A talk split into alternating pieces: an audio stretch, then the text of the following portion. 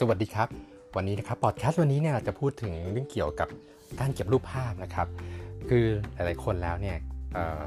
มีรูปภาพอยู่เยอะมากนะครับ ผมเองคนนึงเลยที่เก็บภาพเอาไว้ตั้งแต่ปี 2001 นะครับ 2001 หรือ 2001 เนี่ยครับประมาณนี้เลย นี่ก็ประมาณลบ19 ปีแล้วนะครับ ผมเก็บภาพมาในแบบที่ตั้งแต่สมัยที่มันเป็น กล้องฟิล์มนะครับ ก็อาจจะขอรูปมาจากเพื่อนที่ถ่ายรูปจากกล้องฟิล์มมาเนี่ยสแกนมาแล้วก็ส่งมาให้นะครับ รวมถึงผมเองก็มีกล้องดิจิตอลตัวแรกนะครับยี่ห้อโกดักนะครับผมจำความละเอียดได้ตอนนั้นเนี่ยเวลาถ่ายภาพเนี่ยเราจะได้ภาพที่ขนาด 640คูณ480 พิกเซล ซึ่งเล็กมากเลยครับ เวลาถ่ายรูปออกมาภาพหนึ่งเนี่ยเราจะได้ภาพขนาดประมาณสักร้อยสองร้อย K ประมาณนั้นนะครับ ซึ่งก็ความละเอียดโอเคมันก็ตามยุคสมัยนะครับ ก็คือ ตัวกล้องเองเนี่ยไม่ได้ถ่ายออกมาแล้วดู smooth มากนัก หรือว่าภาพออกมาไม่ได้คมชัดมากนัก เป็นแค่กล้องใช้พอ snap เก็บเรื่องราวต่างๆ ที่เกิดขึ้นในชีวิตนะครับคราวนี้ภาพพวกนี้เนี่ย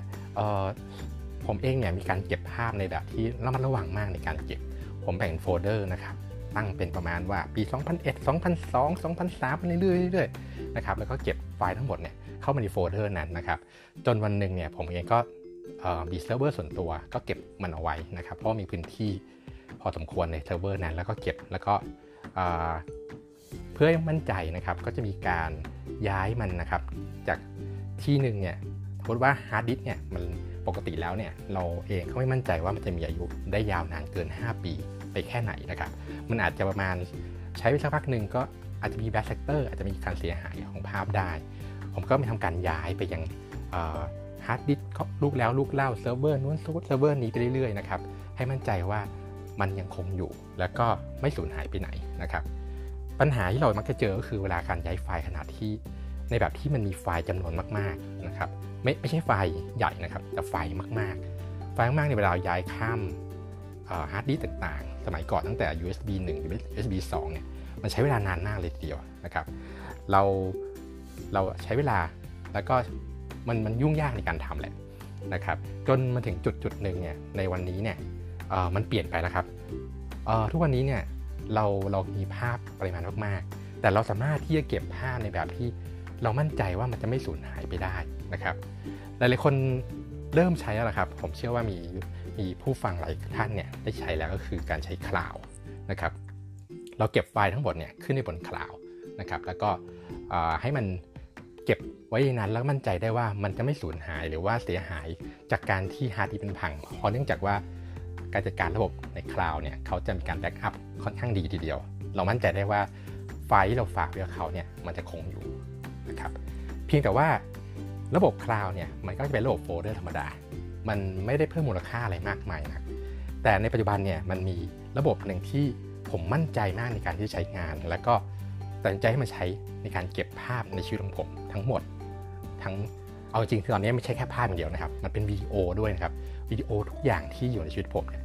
ผมเก็บเอาไว้ที่นี่นะครับ ซึ่งมันก็คือ Google Photo นะครับนะครับเอ่อมันดียังไงอย่างแรกต้องพูดก่อนว่า Google Photos เนี่ยมันดีตรงที่ว่าเวลาคุณเอาขึ้นไปแล้วเนี่ยหลายๆคนอาจจะเคยเคยลองกันนะครับ มันวันดีคืนดีเนี่ย Google ก็จะทำการ ทำภาพหรือทำวิดีโอใหม่ๆ สวยๆ แปลกๆ เอามาให้เราดูนะครับว่าภาพแบบนี้นะ มีการใส่ฟิลเตอร์อย่างเงี้ย มันสวยนะ คุณชอบไหม หรือภาพ 3 4 ภาพเนี่ยนะตอนคุณถ่ายเนี่ย คุณถ่ายต่อเนื่องกัน ถ้ามันเอามารวมกันเนี่ย มันได้ภาพแบบนี้นะ มันจะกลายเป็นภาพเหมือนภาพกิฟภาพเคลื่อนไหวแบบต่อเนื่อง แล้วมันสวย แล้วมัน มันมันน่าสนใจ มันดูแปลกตา คุณจะเอาไหม ถ้าคุณเอา คุณแค่กดเซฟลงไป นะครับมันก็จะทำการบันทึกอยู่ในพื้นที่ของคุณ ข้อเด็ดของมันนะครับ นอกจากจะได้ภาพหรือว่าได้วิดีโอที่สวยงาม ได้ได้เก็บบันทึกทุกอย่างเอาไว้แล้วเนี่ยมันดีอยู่ที่ว่าบริการนี้ฟรีครับ มันฟรี มันฟรีตรงที่ว่าถ้าคุณตั้งค่านะครับใน Google Photo เนี่ยให้มันตั้งเป็นแค่ระดับของ High Quality ธรรมดานะครับ ไม่ใช่ original เป็นระบบเป็นระดับที่ เหมือนพอ Google เนี่ยบันทึกเข้าไปในใน Google Photo เนี่ยมันจะเก็บบันทึกเอาไว้แยกกันต่างหากกับตัว Google Drive นะครับ แล้วมันก็จะเป็นเป็นไฟล์ที่ไม่มีวันเต็ม คุณสามารถใส่ทุกอย่างไปในนั้นได้เลยนะครับ ข้อเด็ดมันเลยครับตัวนี้คือมันฟรีและในขณะเดียวกัน คุณสามารถเปิดดูย้อนหลังได้ ตอนนี้นะครับปัจจุบันปัจจุบันเนี่ยผมได้ทำการ ย้ายทั้งหมดเนี่ยขึ้นตัว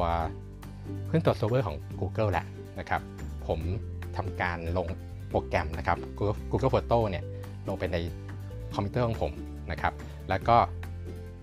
ให้คอมพิวเตอร์เนี่ยเชื่อมโยงกับตัว harddisk หรือว่าตัวเซิร์ฟเวอร์ที่ผมเก็บตัวตัวรูปภาพเอาไว้นะครับ แล้วก็สั่งให้มัน run ทั้งวันทุกวันทั้งวันเลยครับ เอาภาพทั้งหมดเนี่ยขึ้นไปยัง Google ในแบบที่เก็บฟรี นะครับตอนนี้ภาพทั้งหมดตั้งแต่ปี 2001 ของผมเนี่ยจนถึงปัจจุบันเนี่ยมันขึ้นไปครบแล้วครับอยู่บนนั้นทุกวันนี้ผมค้นพบว่าเฮ้ยมันเจ๋งมากตรงที่ว่า ตอนนี้นะครับผมสามารถที่จะดูได้ว่าในปีพศอะไรเนี่ยผมทำอะไรไปบ้างนะครับย้อนหลังได้แบบดีเป็นระเบียบมากเลย ผมไม่ต้องมานั่งจัดเองด้วยซ้ำ Google จะจะบันทึกภาพจาก EXIF นะครับ EXIF นะครับผมอาจจะออกเสียงไม่ถูกก็ได้ แต่ว่า มันคือการเก็บค่าของตัวรูปภาพนะครับว่าภาพนั้นน่ยถูกถ่ายเมื่อไหร่นะครับหรือบางคนเปิดสับกล้องบางตัวนะครับ มันมีการเปิดทำการบันทึกโลเคชันเอาไว้ได้ คุณก็สามารถที่จะส่งภาพส่งค่าเหล่านั้นนะขึ้นไปยัง Google Photo ได้ด้วยเหมือนกัน Google จะรู้ว่าภาพนี้คุณถ่ายที่ไหน วันไหน และที่สำคัญคือถ่ายกับใคร Google มีระบบประจำใบหน้าครับ คุณสามารถที่จะเข้าไปในใน Google Photo เนี่ยแล้วก็ทำการเลือกหน้าที่คุณต้องการเทียบที่จะดูได้ว่าโอเค หน้าของคุณคนนี้มันเเขาเคยถ่ายกับเราที่ไหนยังไงบ้าง กดปุ๊บขึ้นมาหมดเลยครับ คุณสามารถที่จะเก็บความทรงจำที่ดีๆ กับเพื่อนๆได้นะครับ แล้วก็สามารถกลับมาดูย้อนหลังได้ ดูได้ว่าเมื่อไหร่ที่ไหนนะครับ แล้วก็เป็นเหตุการณ์อะไรยังไงนะครับ อันนี้หลายท่านอาจจะยังคิดไม่ตามไม่ทันนะครับ แต่ว่าปัญหาที่เกิดขึ้นสำหรับผมเนี่ยตอนนี้เนี่ยเนื่องจากว่าผมเก็บมาตั้งแต่ปี 2001 ครับ ในชีวิตจริงของคนทุกคนเนี่ยอาจจะมีอดีตหลายๆอย่างนะครับบางคนอาจจะมีแฟนที่เคยคบและเราอาจจะไปด้วยกันไม่ได้นะครับ เราก็ต้องเลิกกันนะครับคราวนี้เนี่ยเป็นไปได้ว่าในบางครั้งเนี่ยภาพบางภาพเนี่ยเราอาจจะต้องการที่จะเก็บเอาไว้ดูคนเดียว ที่ผมพูดนี้ก็คือว่าจริงๆแล้วระบบ Photo Booker เนี่ยผมผมพูดข้ามไปนิดนึงก็คือว่า Google Photo เนี่ยคุณสามารถแชร์ได้นะครับ คุณสามารถแชร์ได้ระหว่างสมมติผมกับภรรยาผมเนี่ยเนื่องจากผมมีลูกแล้วเวลาถ่ายรูปปุ๊บเนี่ยผมอยากให้ภาพของภรรยาที่ถ่ายเนี่ยถ่ายรูปผมเนี่ยมาอยู่ในพื้นที่เดียวกันของผม เพื่อที่ผมจะได้ไม่ต้องมานั่งคอยก๊อปปี้ภาพของเขามาใส่ของผมอะไรยังไง ก็คือเราเห็นด้วยกันพร้อมกัน เขาเห็นภาพที่ผมถ่าย ผมเห็นภาพที่เขาถ่าย อันนั้นดีมากเลยทำให้แบบประหยัดเวลาไปได้เยอะ แล้วก็ ทำให้ได้ภาพที่ต้องการในแบบที่เราสนใจเรื่องเดียวกันอยู่แล้วนะครับส่วนใหญ่ก็คือรูปภาพของลูกนะประมาณนั้น เราก็ทำการ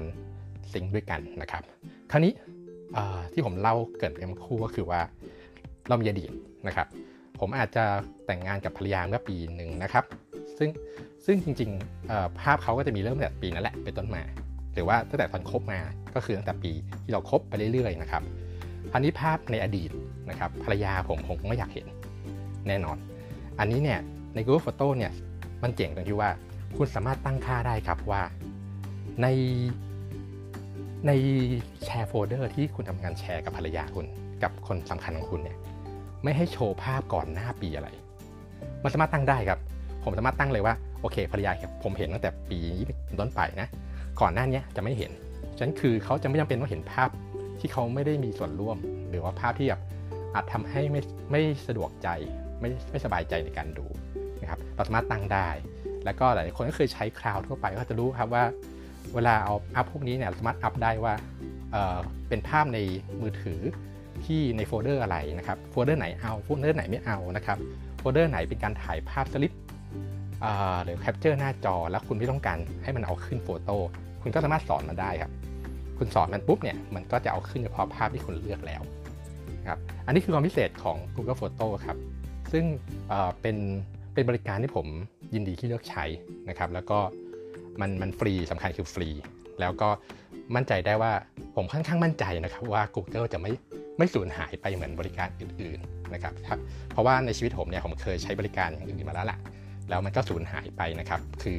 ง่ายๆคือเจ๊งนะครับ ก็คือเขาเขาไม่ได้ทำ หรือไม่ได้โอเปเรตต่อฉะนั้นคือภาพของผมที่อุตสาห์ใช้เวลานำขึ้นไปเนี่ยมันหายไปแล้วมันเสียเวลาเปล่า แต่ Google เนี่ยเราเอาขึ้นไปได้นะครับ แล้วก็เก็บไว้ในนั้น แล้วก็แน่นอนว่ามีเรื่องความเป็นส่วนตัวบ้าง แต่ผมเชื่อว่าภาพที่ผมเอาขึ้นทุกภาพนะครับไม่มีปัญหาเรื่องนั้นนะครับผมยินดีที่จะให้เขาเอาขึ้น แล้วก็เก็บเอาไว้อย่างนั้น แล้วก็ผมก็สามารถเรียกดูได้ในเวลาที่ผมต้องการนะครับก็เป็นการแชร์เรื่องหนึ่งนะครับที่อยากให้คุณได้ลอง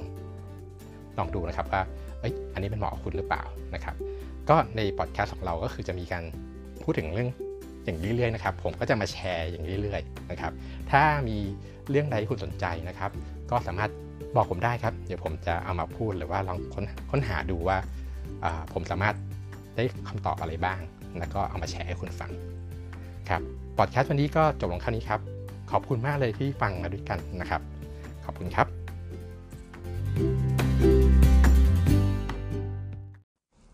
ครับผมช่วงนี้เป็นช่วง Q&A นะครับก็สำหรับประเด็นที่ที่พูดไปแล้วอาจจะมีบางคนสงสัยนะครับว่า แล้วถ้าเกิดสมมติเราใช้โฟโต้นะครับไปเรื่อยๆ แล้วเนี่ยเราทำการอัพภาพทั้งหมดนะครับในชีวิตเนี่ยขึ้นไปแล้วบน Google เนี่ยแล้วภาพใหม่ ๆ ที่จะทำการใส่เข้าไปเนี่ยเราต้องทำขั้นตอนเดิมอีกเหรอ เราต้องทำการเพิ่มขึ้นเองอีกทุกครั้งเลยเหรอ จริงๆแล้วเนี่ยถ้าคุณสังเกตดูเดี๋ยวนี้ไม่ไม่ใช่แค่โฟโต้อย่างเดียว ไม่ใช่แค่ Google Photo นะครับ หลาย ๆ โปรแกรมไม่ว่าจะ Dropbox นะครับถ้าเกิดคุณลงไว้ในเครื่องตัวเองเนี่ยมันจะถามหาแหละว่าโอเค คุณจะทำการซิงค์รูปภาพของคุณขึ้นคลาวด์โดยอัตโนมัติไหมนะครับจริง ๆ แล้วไม่แต่ค่า iPhone เองก็เหมือนกันนะครับ Apple ก็ก็ใช้วิธีเดียวกันนะครับเอาขึ้นเลยไหมเพียงแต่ว่า Google เนี่ยมันมันฟรี เพราะว่ามันไม่ได้คิดค่าพื้นที่มันไม่ได้สูญเสียพื้นที่ของเราเลยนะครับมันแยกแยกกันระหว่าง Drive กับตัวโฟโต้ฉะนั้นคือคุณสามารถอัพไปเท่าไหร่ก็ได้นะครับ ไม่ต้องกังวลว่ามันจะเต็มนะครับ คราวนี้เนี่ยอพอคุณถ่ายรูปเสร็จในครั้งต่อๆมานะครับ อย่างเช่นวันนี้พรุ่งนี้มะรืนนี้คุณจะถ่ายรูปต่อๆเนี่ยคุณก็ตั้งค่าเลยครับอัตโนมัติให้มันขึ้นโฟโต้อัตโนมัติเลยทุกครั้งที่มีการถ่ายภาพใหม่นะครับ แล้วก็คุณไม่ต้องกังวลเลยว่า คุณจะถ่ายภาพระหว่างภาพมันไม่ work แล้วคุณไม่อยากเก็บเอาไว้ คุณก็คอยทำการ revise หรือว่าเช็คมันดูทุกๆทุกเดือนก็ได้ครับว่าตอนนี้มันมีภาพที่แบบเออภาพนี้ไม่อยากเก็บไว้นะ คุณก็ แค่สั่งลบทิ้งไปเท่านั้นเองนะครับการลบมันง่ายกว่าเอาขึ้นอยู่แล้ว แล้วก็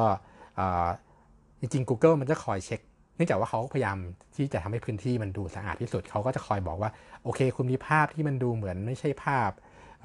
ภาพถ่ายที่ดีเท่าไหร่นะ อยู่จำนวนหนึ่งคุณจะลองเข้าไปเช็คไหม แล้วก็นี่คือภาพที่ฉันเลือกมาให้ แล้วแบบคุณทำการ delete ไหมอะไรเงี้ยเราก็โอเค เช็คเสร็จปุ๊บโอเค เรา archive หรือ delete ก็แล้วแต่ ก็คือดูจากรูปที่ทาง Google ได้ส่งมาให้นะครับ แล้วจริง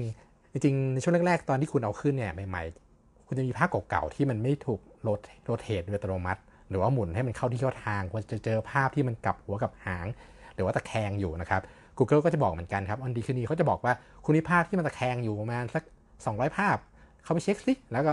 คุณใจทั้งหมดนี้มันทำการหมุนเป็นแบบนี้ไหมอ่าถ้าใช่คุณก็โอเคไปก็จบนะครับ Google มันช่วย ช่วยได้ง่ายจริงครับ ช่วยให้เราทำงานได้ง่ายขึ้น แล้วก็ใช้ชีวิตได้ง่ายขึ้นสำหรับตัวนี้นะครับ ก็ผมผมว่ามันมัน work ทีเดียวเลยนะฮะครับคราวนี้ก็ไปแล้วจริงๆนะครับ ก็สำหรับประเด็นที่ค้างคาอยู่ก็คือโอเคเข้ามากลับมาตอบให้นะครับ ก็สำหรับก็มาเจอกับผมใหม่ใน episode หน้านะครับ ขอบคุณมากครับสวัสดีครับ